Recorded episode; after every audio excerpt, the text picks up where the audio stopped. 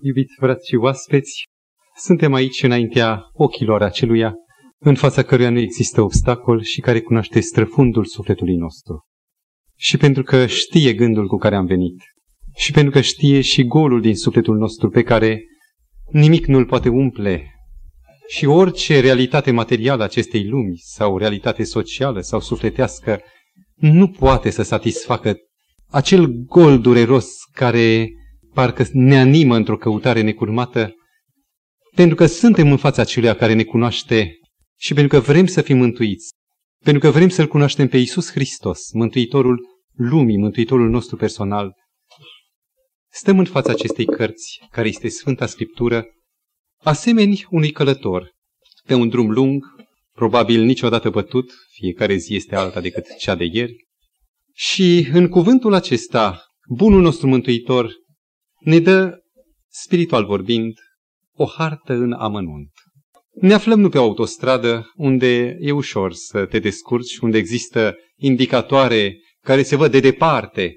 Ne aflăm pe un traseu accidentat, presărat nu numai cu obstacole, nu numai cu cotituri subite, cu stânci care taie, dar suntem pe un traseu care este marcat de zone înșelătoare, de indicatoare false. Și dacă n-am avea această busolă sau această hartă care este cuvântul lui Dumnezeu, am fi pierduți.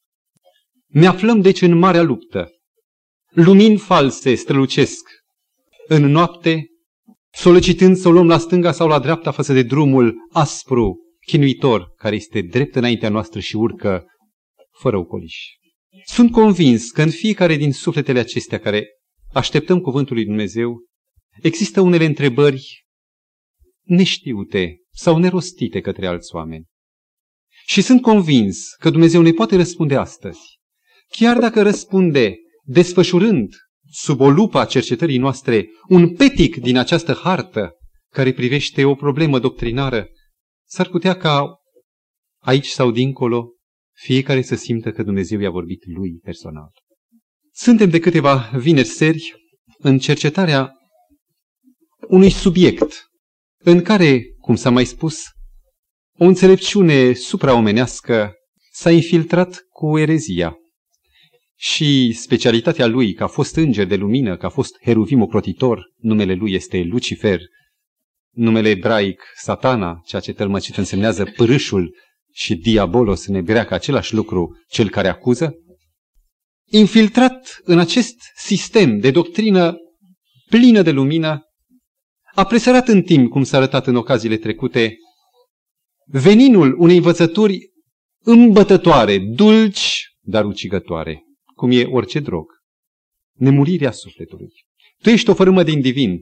Tu ești Dumnezeu chiar. Este simplu, doar un simplu training, un antrenament și vei ajunge prin propria ta capacitate Dumnezeu. Fără Isus, fără abstinențe, fără renunțări la ceea ce Biblia numește păcat. Dacă data trecută, ocaziile trecute, s-a atacat subiectul gena, ce este cu gena focului, sau ocaziile și mai dinainte, s-au tratat parabole Domnului Hristos, parabola despre bogatul nemilostiv și săracul Lazar și alte fragmente care aparent par univoce, adică fără echivocul care îl deschide o profundă cercetare și un răspuns contrar teologiei populare, o să avem mult de furcă cu această teologie populară, pe care o primim prin pori, nu prin minte, și față de care trebuie să ne rupem cu durere, pentru că face parte la un moment dat din natura noastră cea de-a doua. Vă invit în această seară, cu ajutorul lui Dumnezeu, pentru care ne-am rugat să fie prezent și să ne conducă sufletele, într-o întreită prezentare sau o prezentare cu trei secțiuni. În prima secțiune, cercetând un fragment din Sfânta Evanghelie după Luca, capitolul 23 cu versetul 42-43, unde se vorbește despre cuvintele Domnului Hristos rostite către tâlhar, în care aparent lucrurile par iarăși contradictorii cu ce s-a spus până acum. În a doua secțiune, problema suflet-duh. Distincție, similitudine, cum se înțelege nou testamentar această problemă, diferit de toată filozofia lumii care face distinții categorice. Și în a treia parte, dacă Dumnezeu ne ajută să ajungem încadrându-ne în timpul unei ore, să încheiem acest capitol mare, care cred că este unul din capitolele cele mai amenințătoare sub aspectul siguranței drumului nostru de viitor, un teren pe care îl pune diavolul mlăștinos în față și de care trebuie, prin cuvântul lui Dumnezeu, să stăm la dăpost. Aș vrea să citesc pentru cei neintroduși o scenă de pe dealul Golgotei, în ceasul când Domnul Hristos trăia ultimele clipe ale vieții lui, pironit pe lemn. Mântuitorul, înconjurat de o mulțime pestriță, soldați, evrei, mai mari, rabini, Sinedriul, oameni fără nicio încăpătâi, care doar merg ca valurile incitați de cuvintele celor mai mari. Și în stânga și în dreapta Domnului Hristos, profetic, cum fusese scris, cu aproape o mie de ani înainte, cu 720 de ani repetată profeția de către Isaia, între doi tâlhari. Unul dintre ei îl batjocorea împreună cu norodul, iar celălalt nu spune din care parte. În agonia morții extrem de dureroase, chinuitoare de pe cruce, își întinde fața către acest nu om, că nu așa mor oamenii, fiu de Dumnezeu, recunoscându-l în el pe Mesia. Și în timp ce se zbătea în ghearele morții, tâlharul mai întâi îl înfruntă pe colegul lui care îl batjocora pe Domnul Hristos, iar apoi se întoarce spre Domnul Hristos și îi zice, citesc versetul 42, și a zis lui Isus, Doamne, adu-ți aminte de mine când vei veni în împărăția ta. Versetul 43 ne interesează deosebit. Isus a răspuns. Citesc cum scrie în versiunea pe care o avem în mână, traducerea Cornilescu. Adevărat îți spun că astăzi vei fi cu mine în rai. Aparent o veste bună. Și într-adevăr, cineva care în ultima clipă se agață de speranța mâinii întinse de Domnul Hristos, are și el șansa de mântuire. E un lucru categoric.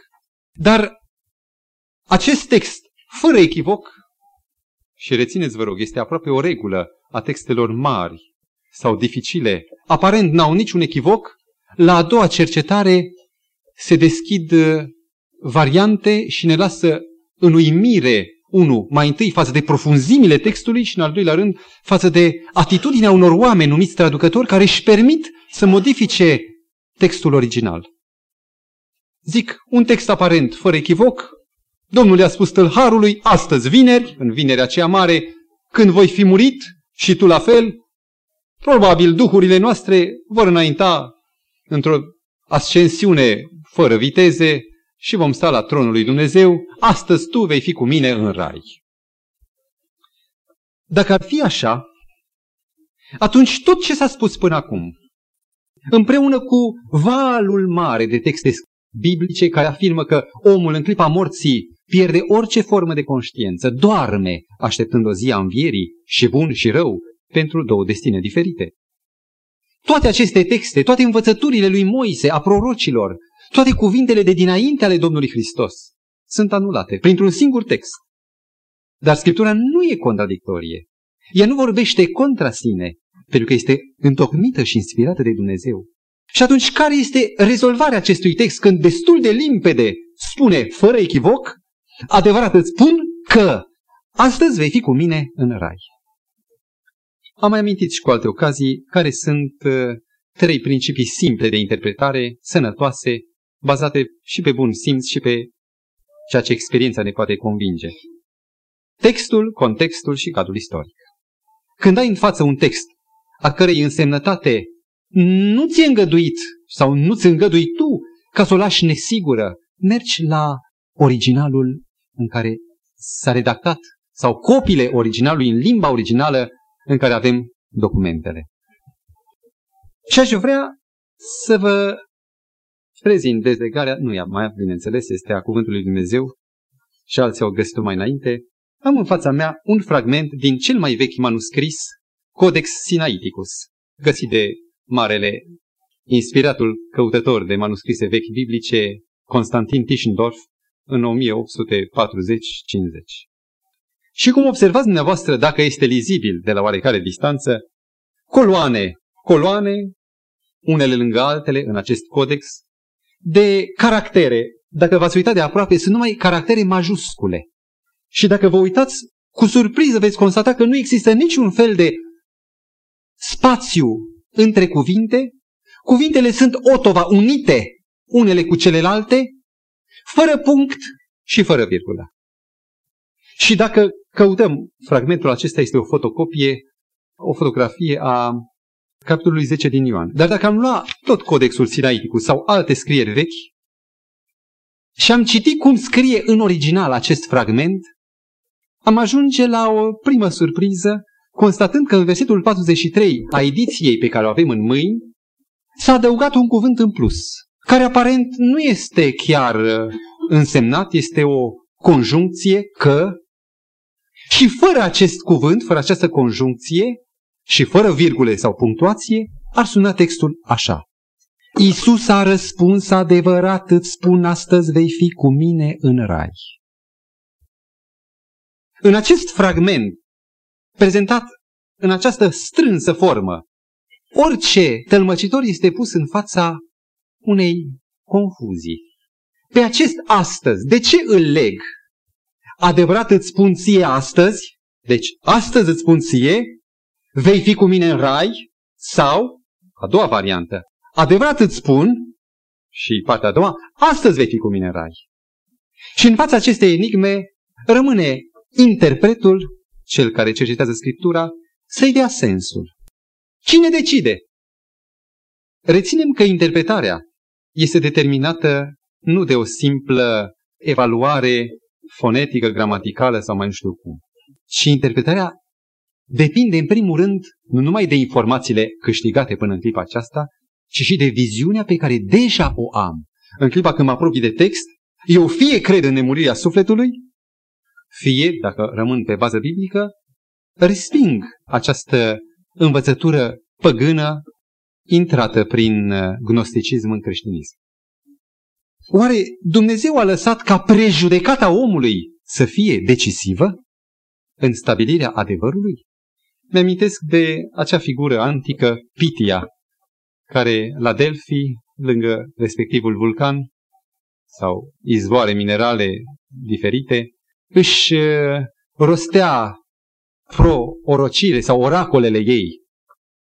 Și mă amintesc, de exemplu, de un asemenea cuvânt spus nu știu cărui împărat, nu vreau să mă angajez în afirmații nesigure, care a venit la ea să întrebe, să merg în luptă, voi muri sau voi fi biritor? Și a spus fără punctuație idem ca acest fragment, te vei duce, te vei întoarce, nici când în război vei pieri. În limba aceea putea acest nici când să stea fie într-o parte, fie într-alta. Și acel om uh, doritor de luptă, deja se pregătise cu astea gata de atac, a spus da, mă duc. Deci te vei duce, te vei întoarce și nici când în război vei pieri. Adică nici când. La noi este o dublă negație în română. În alte limbi nu e nevoie de dubla negație. Nici când în război nu vei. Simplu, nici când în război vei pieri. E simplu. Și a plecat și a murit. Și ceilalți de lângă el au zis, ai văzut? Că a spus drept oracolul? Te vei duce, te vei întoarce nici când și în război vei pieri. Oare putem să jonglăm în acest fel, zic, ieftin și ușuratic, cu cuvântul lui Dumnezeu? Sau cuvântul lui Dumnezeu are nevoie nu de nota interpretării mele? Mă amintesc de un maestru în interpretarea muzicală care spunea că în muzică există interpreți mari și interpreți mici sau neinterpreți. Diferența între interpretul mare și interpretul mic este că interpretul mare se golește pe sine, se cufundă în textul muzical și doar decodifică la cel mai înalt și cel mai profund mod. Și este doar un interpret a ceea ce scrie, în timp ce interpretul mic tunde sau mutilează textul după punctul, după sine însuși, cum îi se pare lui că ar trebui să iasă. Și acesta este interpretul mic. Mulțumim lui Dumnezeu că Dumnezeu nu ne lasă pe noi să fim elementul decisiv. Biblia sau sinele, Dumnezeu a spus clar, cuvântul lui Dumnezeu se explică prin sine însuși. Și ca să nu greșim, recurgem la cea sănătoasă analiză, textul l-am văzut deja, a contextului imediat și aceluia biblic, ca apoi să completăm cu cadrul istoric al unor forme de adresare din Orient și dumneavoastră înși vă veți trage concluzia și nu eu.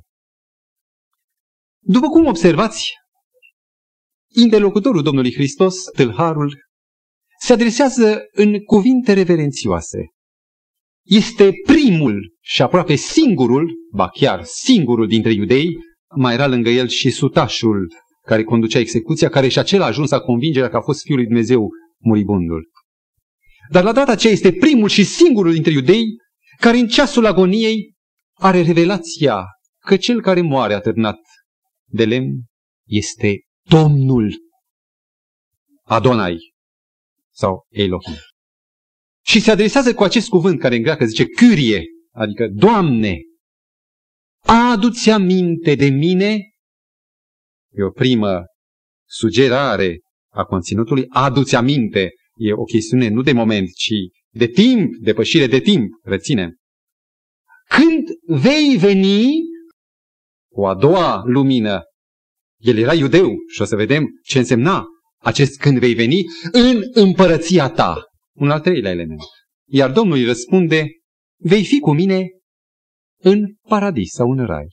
Le luăm puțin pe rând ca să ne vorbească aceste fragmente. La data aceea, Iudeea era mânată de scântei de insurgență, pentru că romanii erau în țară un popor socotit de iudei de atunci, necurat, spurcat, invadase tot, cerea cenzul, adică impozitul, iar uh, aici colo răsăreau Mesia, diferiți conducători eliberatori, care vreau să restabilească împărăția. Unul dintre ei fusese comandantul răscoalei care fusese eliberat în locul Domnului Hristos, care și-a luat un nume, un supranume foarte simbolic, Barraba, care tălmăcit însemnează Bar-Aba, fiul tatălui. S-a dat pe sine însuși Fiul lui Dumnezeu, Fiul Tatălui. S-a dat drept Mesia și au fost mulți alții care au pretins că sunt Mesia. Bineînțeles, a ieșuat încercarea și în clipa în care un locotenent al acestui capitan zăcea și el pironit pe lemn, dându-și seama de, printr-o revelație, de adevăratul sens biblic cu care el, iudeu, fusese familiarizat de copil, al împărăției lui Mesia și fiind copleșit de caracterul celui de lângă el, a înțeles că el este adevăratul Mesia. Și de aceea vorbește în sensul foarte vechi testamentar, să nu credeți că tâlharul era doar un uh, golan, un vagabond înhăitat cu alții pentru jefuirea de bani. La data aceea, chiar dacă erau și de aceștia, erau și alți insurgenți, revoluționari mesianici. În clipa în care îi adresează Domnul Hristos această cerere, el nu spune decât că atunci când va veni împărăția, al cărui împărat este acesta, în ciuda morții lui pe care încă nu înțelege, să-și aducă aminte și de el în ceasul mântuirii. Când vei veni în împărăția ta? Și aș vrea să-mi pun o întrebare în cursul analizei. Când și-a luat Domnul Hristos împărăția? Când a intrat în stăpânirea împărăției? O să spuneți, prin moartea lui, Mântuitorul a frânt toiagul de domnie al diavolului, uzurpatorului. Și într-adevăr, la cruce, Satan a fost veșnic înfrânt și noi ne putem bucura de eliberarea care ne-a dat-o Domnul Hristos prin moartea sa. Putem fi siguri de această mântuire. Dar Domnul Hristos, cu toate că a câștigat victoria de drept la cruce, de fapt, victoria de fapt încă n-a câștigat-o. Apostolii au fost prinși, au fost decapitați, alții răstigniți. Creștinismul a trecut prin foc, prin colțileilor, a trecut prin atâtea și atâtea eșecuri și la ora actuală, privind istoria de acum 2000 de ani, ne dăm seama că creștinismul este tot prigonit, istoric vorbesc, este tot uh, neplăcut privit și neagreat. Domnul nostru Isus Hristos, deși a câștigat victoria de drept la cruce, victoria de fapt încă n-a câștigat-o. Și aș putea să spun, să răspund biblic. Dacă citim Apocalips 11 cu 15, Îngerul al șaptelea a sunat din trâmbiță și în cer s-au auzit glasuri puternice care ziceau Împărăția lumii a trecut în mâinile Domnului nostru și ale Hristosului său și El va împărăți în vecii vecilor. Când este localizată clipa luării în stăpânire a împărăției de către Domnul Hristos? La ultima trâmbiță, a șaptea. Și dacă citim în capitolul 19 din Apocalipsă, versetul 6, tot evocând sfârșitul, și am auzit cu un glas de gloată multă, ca vuietul unor ape multe, care zicea, Aleluia, Domnul Dumnezeul nostru cel tot puternic a început să împărățească, să ne bucurăm și să ne veselim, să-i dăm slavă, căci a venit nunta mielului, soția lui s-a pregătit. E vorba de Noul Ierusalim, într-o vorbire apocaliptică figurată. Când este acest moment? Plasat tot la sfârșit, capitolul 19 ne prezintă la versetul 11, apoi am văzut cerul deschis și s-a arătat un cal alb, cel ce sta pe el se chema cel credincios, cel adevărat, cel ce se luptă cu dreptate, ochii lui erau ca para focului, era îmbrăcat cu o haină muiată în sânge. Versetul 14, oștile din cer îl urmau călări pe cai albi, îmbrăcate cu insubțire alb și curat. Este imaginea celei de-a doua veniri, când se aude glasul, Aleluia, Domnul Dumnezeul nostru a început să împărățească. Când își lua Domnul Hristos împărăția de fapt? Cuvântul este foarte limpede. Iudeul tâlhar știa când vei veni. Știa din Scripturi că există o a doua venire, care este punctul fierbinte al crezului creștin. El n-a cerut în clipa aceasta sau azi sau mâine să fiu cu tine, ci când vei veni în împărăția ta să fiu și eu cu tine. La acest cuvânt i-a răspuns Domnul Hristos, adevărat îți spun, ție vei fi cu mine în paradis. O a doua coborâre în analiză. Ce însemnează paradis? Ca să știm unde a făgăduit Domnul Hristos că va fi cu el. Pairidaeza în limba persană veche paradeisos în greacă, însemnează în persana veche grădină sau parc regal. Este un cuvânt împrumutat, nu la împrumutat prima dată Domnul Hristos, ci la data aceea se folosea acest cuvânt ca un sinonim al grădinii Edenului sau al raiului lui Dumnezeu. De trei ori apare acest cuvânt paradis și dacă le prindem pe toate în Noul Testament de trei ori și dacă facem o legătură pur biblică, sănătoasă, vom înțelege unde i-a făgăduit că va fi cu el. În afară de acest text, mai apare în 2 Corinteni 12, de la 2 la 4, unde Apostolul Pavel spune că în urmă cu câțiva ani a avut o descoperire, o revelație, o răpire sufletească și că a fost dus de Duhul în cel de-al treilea cer care e paradisul lui Dumnezeu. Ca să nu existe confuzii, primul cer e cerul atmosferic care se vede ziua albastru, al doilea cer se vede numai noaptea și e cel stelar sau firmamentul. Și dincolo de acest univers văzut, material, există un loc anumit, îl vom vedea, nu pot să vă spun mai multe, care se numește al treilea cer, unde se află, la data aceea se afla paradisul. În Apocalips 2 cu 7 găsim al treilea text din Noul Testament, de altfel din toată Biblia, unde se spune că celui ce va birui îi voi da să mănânce din pomul vieții care este în paradisul, în original, în paradisul lui Dumnezeu. Dacă la data când Pavel a fost răpit, paradisul se afla în al treilea cer. Ce spune Sfânta Scriptură despre locul paradisului în viitorul de după cea de-a doua venire? Și găsim un text plin de explicație, tot din Apocalips, capitolul 22, cu versetul 2, care dezleagă enigma. În mijlocul pieței cetății și pe cele două maluri ale râului vieții era pomul vieții, rodind 12 feluri de rod și dând rod în fiecare lună. Versetul 3, nu va mai fi nimic vrednic de blestem acolo și așa mai departe.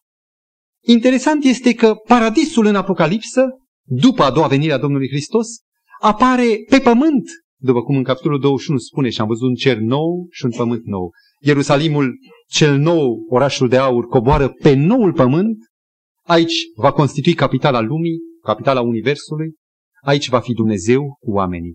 Și aici va, se va afla și pomul care la data când Ioan scria Apocalipsa se afla în paradis, nelocalizat. Pavel îl localizează în altare de aceea. Dacă paradisul este grădina Edenului, care a fost ridicată înainte de potop și care se va pogorâ din nou în curăția noului pământ, a doua întrebare care se naște imediat de aici este când a ajuns Domnul Hristos acolo și când ajunge tâlharul acolo. Pentru că Domnul a spus, vei fi cu mine în paradis. Dumneavoastră care vă aflați posibil la o primă lectură a textului, ați putea spune, e simplu, Domnul a spus astăzi. Astăzi vei fi cu mine în paradis. Dacă confruntăm declarațiile Bibliei, știind bine că textul din Luca 23:43, asupra căruia insistăm, este un text incert dacă astăzi stă lângă paradis sau lângă îți spun astăzi.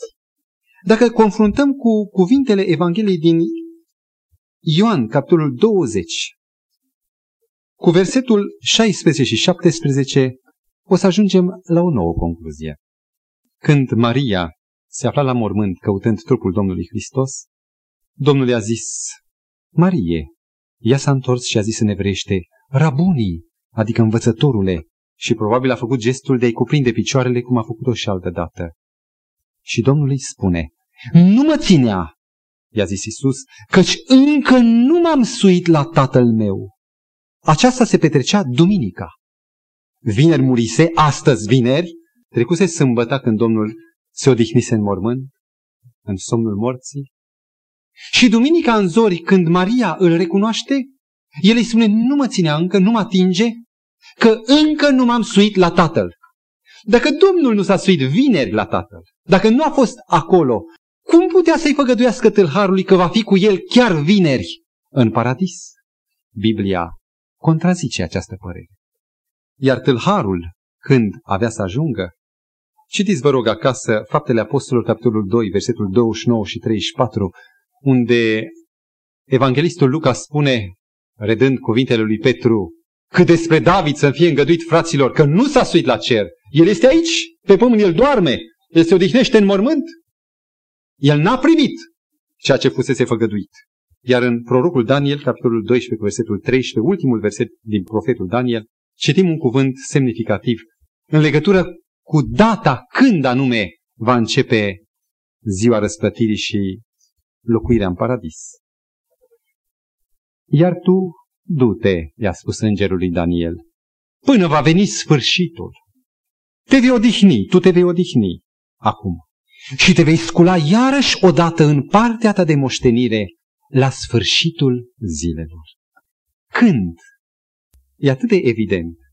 Profetul lui Dumnezeu, omul inspirat Daniel, a avut lămurit ce se va întâmpla cu el, se va odihni, se va scula în plin înviere la sfârșit, la sfârșitul zilelor, în partea lui de moștenire împreună cu toți cei sfinți. Înainte de a trage o concluzie, ne îndreptăm asupra ultimei întrebări analitice. Ce rol are astăzi în versetul 23? Iisus a răspuns, adevărat îți spun astăzi, vei fi cu mine în rai. Răspunsul Domnului Hristos vine la cererea tâlharului. Și tâlharul n-a întrebat, Doamne, când voi fi cu tine în împărăție? Ca răspunsul să cadă greu pe astăzi. Și a spus numai atât. Printr-o întrebare, parafrazându-l, aș răda așa. Doamne, aș vrea să fiu cu tine. Voi putea oare? Iar Domnul îi spune, vei fi cu mine în paradis. Un autor neadventist, George Lamsa, scrie o carte în 1963, Evangheliile privite din unghiul limbii aramaice în care a vorbit Domnul Hristos. Și la pagina 353, unde dezbate acest text pur lingvistic, declară, din punct de vedere al limbii, al limbii aramaice, cuvântul astăzi determină și accentuează spusa lui Isus, adică astăzi îți spun, și nu faptul de a fi în rai al tâlharului, astăzi vei fi. Iar mai departe, dânsul spune, e obiceiul oriental ca în rostirea unei promisiuni solemne să se invoce ziua juruinței pentru o mai mare siguranță a împlinirii ei. Un neadventist, un luteran, Reinhardt, care traduce Noul Testament și îl și comentează, se zizează greșeala clasică, afirmă că e o contradicție față de răspunsul, față de textul limpede al Scripturii și îl traduce corect, adică mută virgula înainte de astăzi, adică de la spun, până după astăzi. Citesc. Isus a răspuns, adevărat îți spun astăzi, virgulă, vei fi cu mine în paradis. Ce însemnează o virgulă? Și ce însemnează priceperea sau nepriceperea de a pune virgula oriunde? Dacă în original nu a existat virgule, e partea mea cu cutremur să verific bine Scriptura și să nu fac greșeli care să mă abată de la un drum sănătos al înțelegerii Scripturii și să mă pomenesc în altă parte decât către Domnul Hristos. Mi-amintesc de o întâmplare. Țarul Alexandru al III-lea lăsase pe masa de lucru o scriptă, o decizie imperială și plecase la vânătoare și în lipsa lui împărăteasa, intrând prin camera regală și poate cum își permite o împărăteasă să fie indiscretă, se apropie de masa de lucru și privește hârtia. Era o cerere pătată cu lacrimi a familiei unui arestat pentru mișcarea antițaristă, care cereau grațiere acestui tată a trei copii.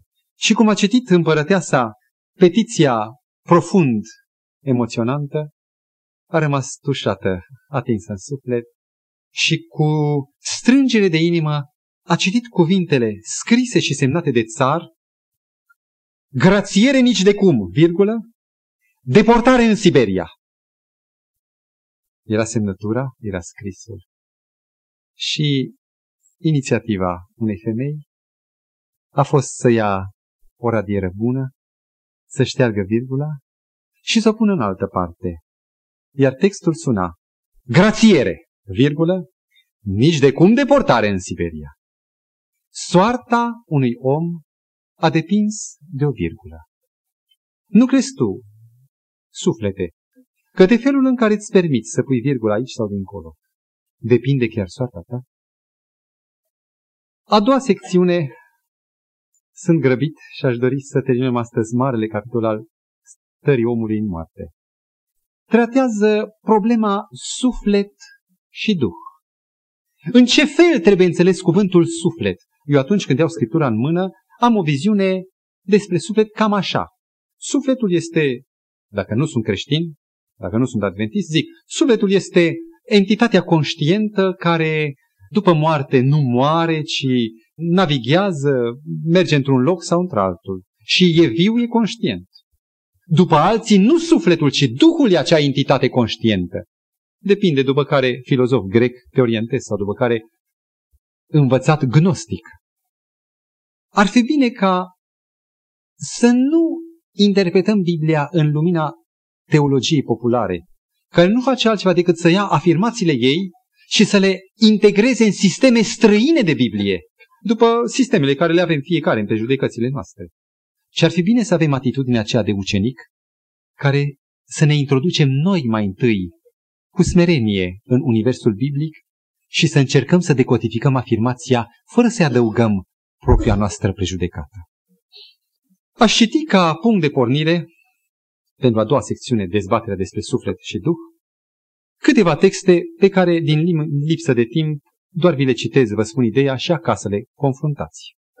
Matei 16 cu 26, Mântuitorul spune, Și ce ar folosi unui om să câștige toată lumea dacă și-ar pierde sufletul? Și ce ar da un om în schimb pentru sufletul lui? Evident, sufletul, nu trup. Trupul e o haină.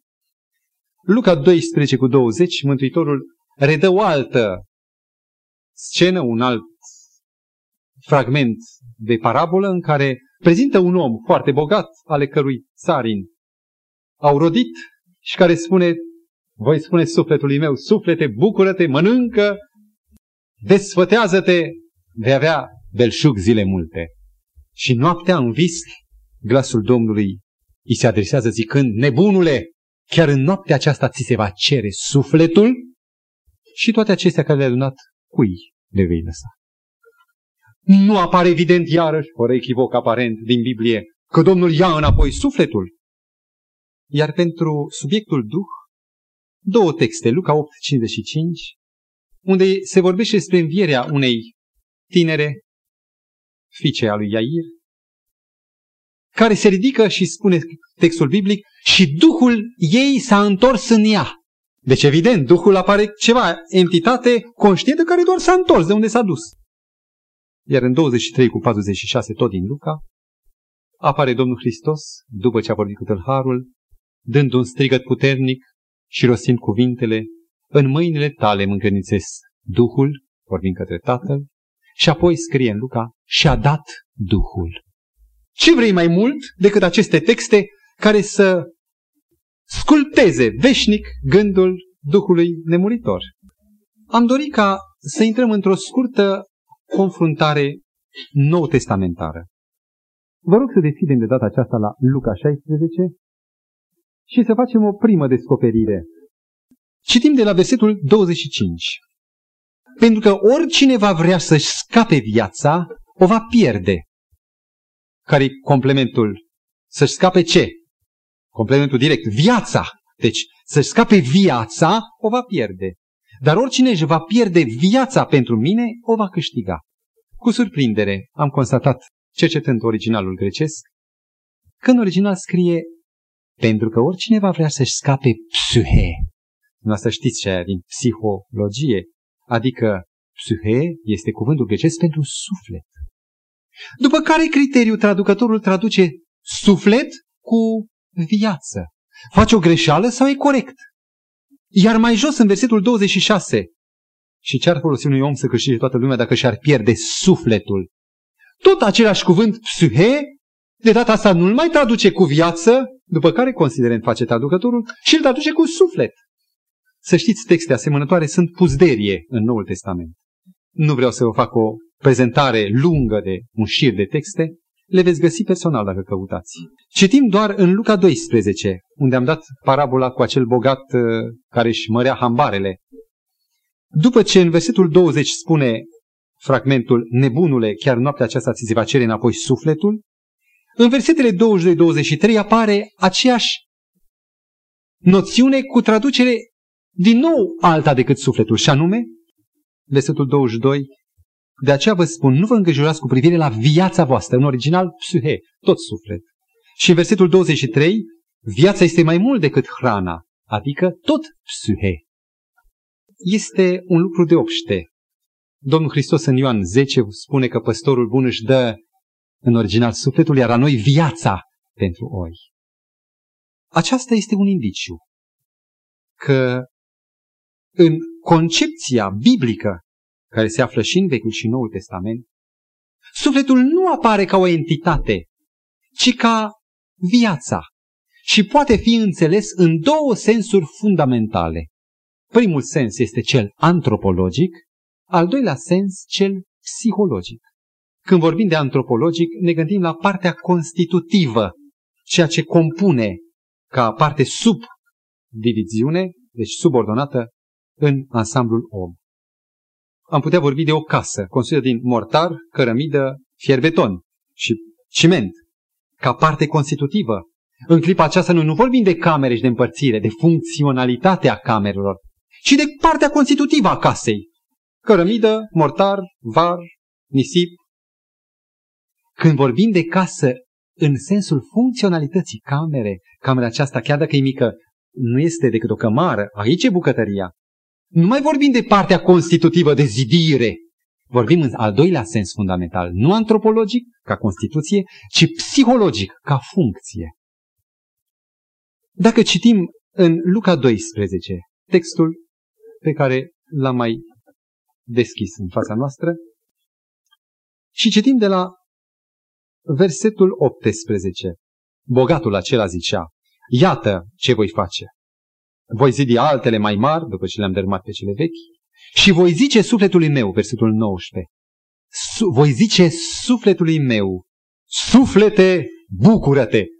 În ce sens se aplică cuvântul suflet, psihe? În sens constitutiv sau psihologic?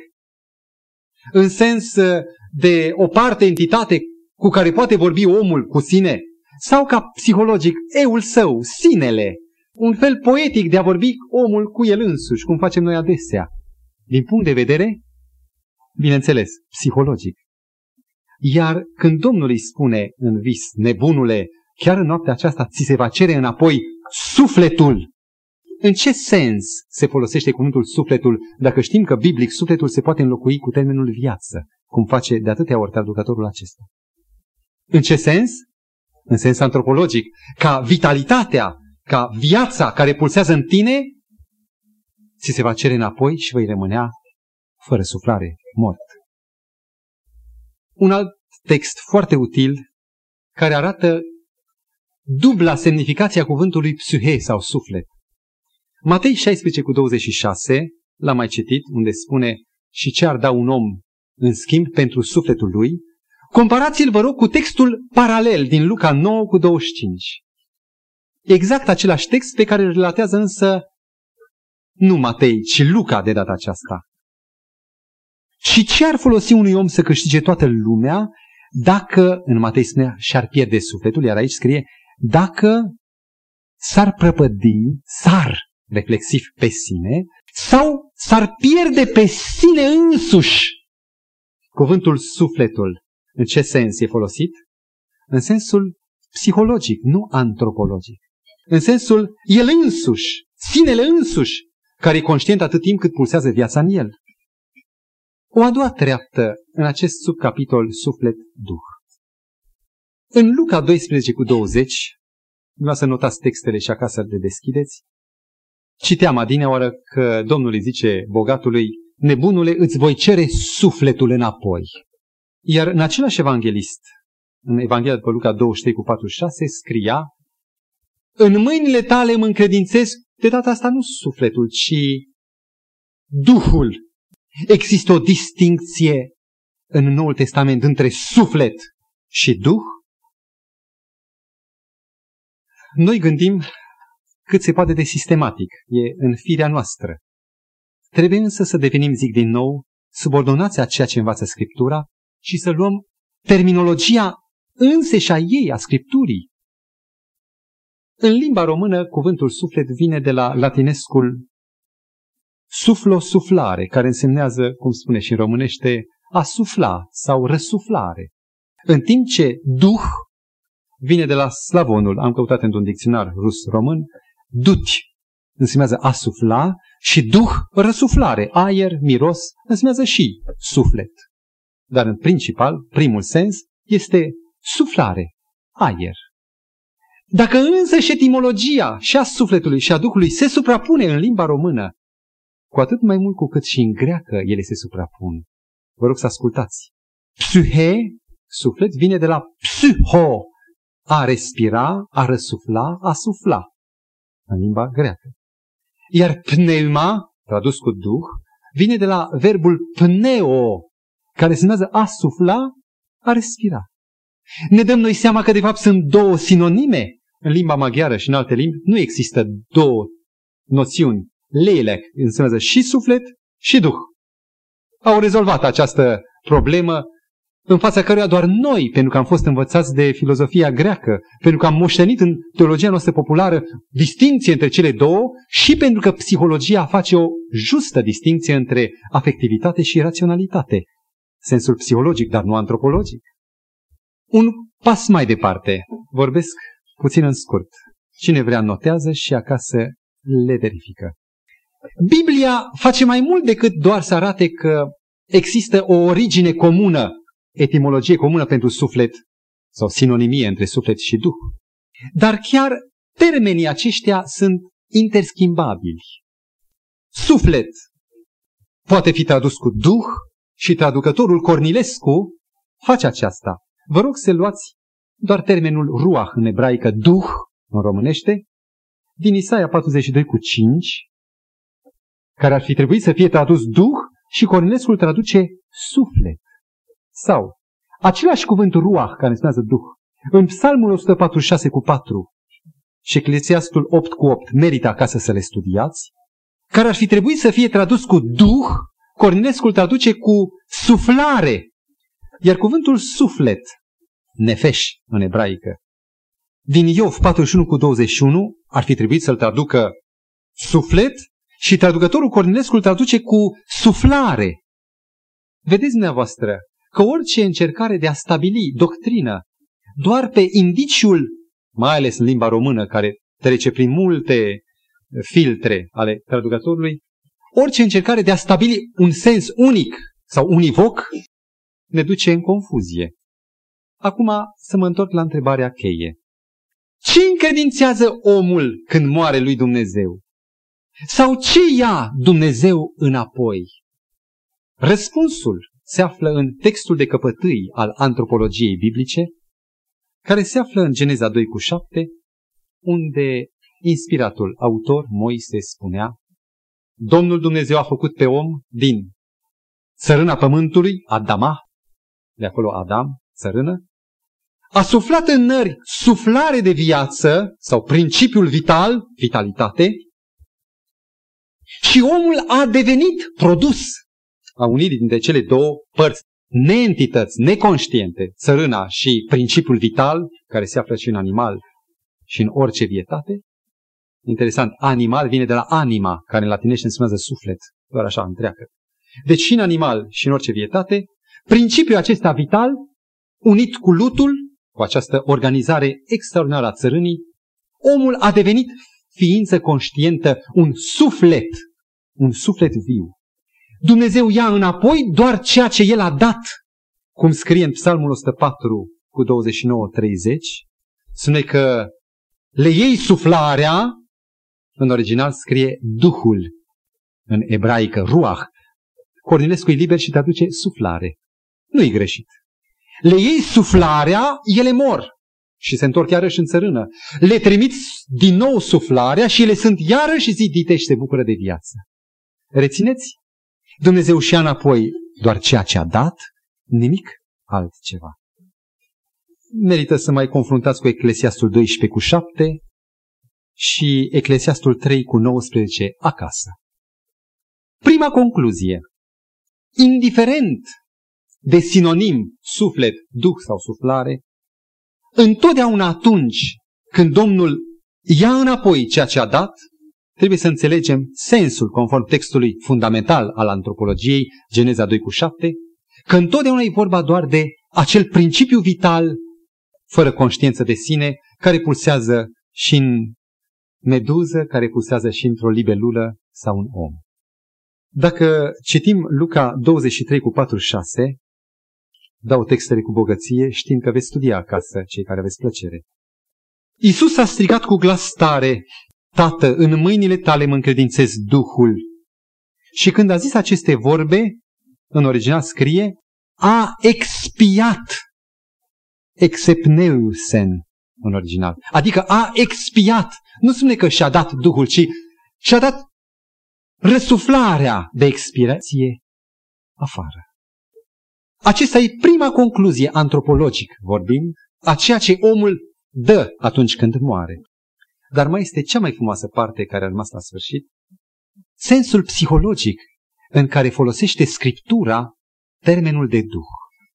Ce încredințăm noi în clipa morții, în ultima rugă?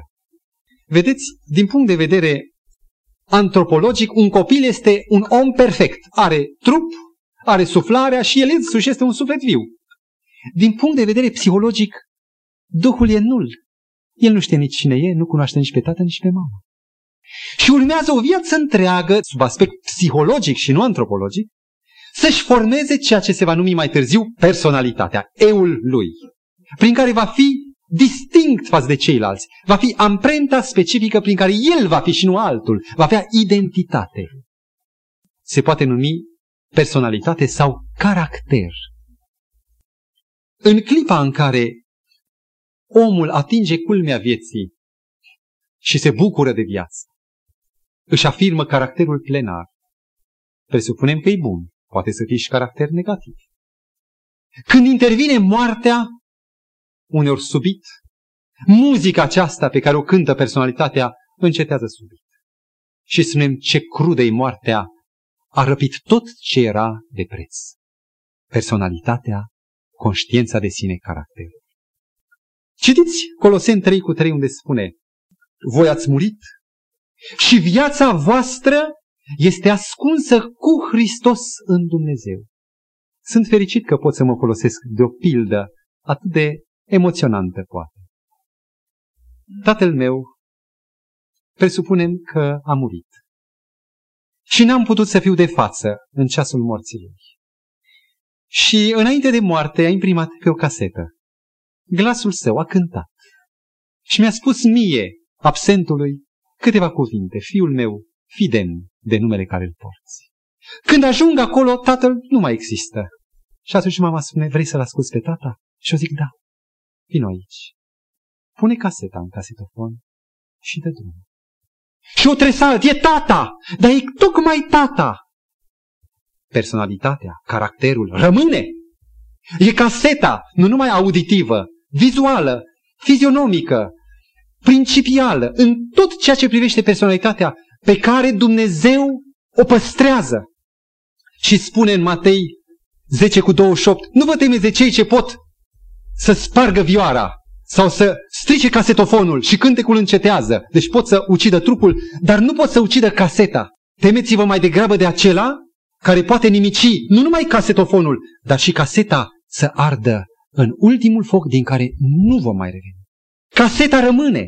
Este chiar bucuria învierii când într-un alt casetofon, alt trup, cu un alt curent, cu totul alt curent, va intra această casetă suma a tot ceea ce este personalitatea omului și când se va păsa startul, se va auzi din nou același glas, tot el cântând exact așa cum a fost.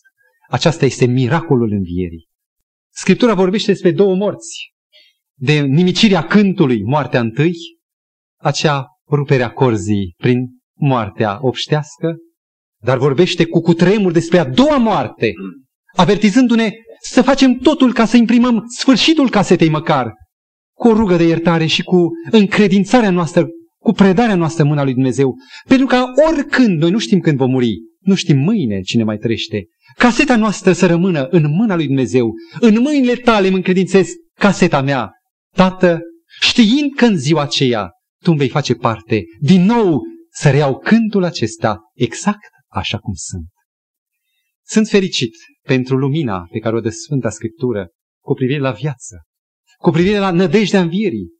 Nu vreau să fiu un Dumnezeu după teologia populară sau după gnostici sau după păgâni, fiind un mic Dumnezeu în creștere. Vreau să fiu omul pe care Dumnezeu l-a creat. Să fiu fericit și bucuros că moartea nu este obstacolul fundamental. Dacă păcatul, cheia principală a fost rezolvat. Să fiu fericit că de moarte nu mă tem, nici chiar de diavolul care mă amenință cu nimicirea trupului sau chiar cu frământări vremelnice. Vreau să fiu copilul lui. Și apelul către dumneavoastră este ca în această lumină a Evangheliei, Bibliei, să experimentăm practic părtășia noastră cu Dumnezeu, să devenim copiii Lui cântând la duet cu Isus cântarea vieții, cântarea mielului, ca să putem demonstra și altora dragostea lui Dumnezeu și să fim factori spre cât mai multe convertiri pentru Domnul Hristos. Amin.